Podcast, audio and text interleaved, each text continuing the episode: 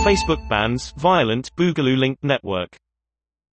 It bars hundreds of accounts loosely affiliated with the far-right Boogaloo Boys movement.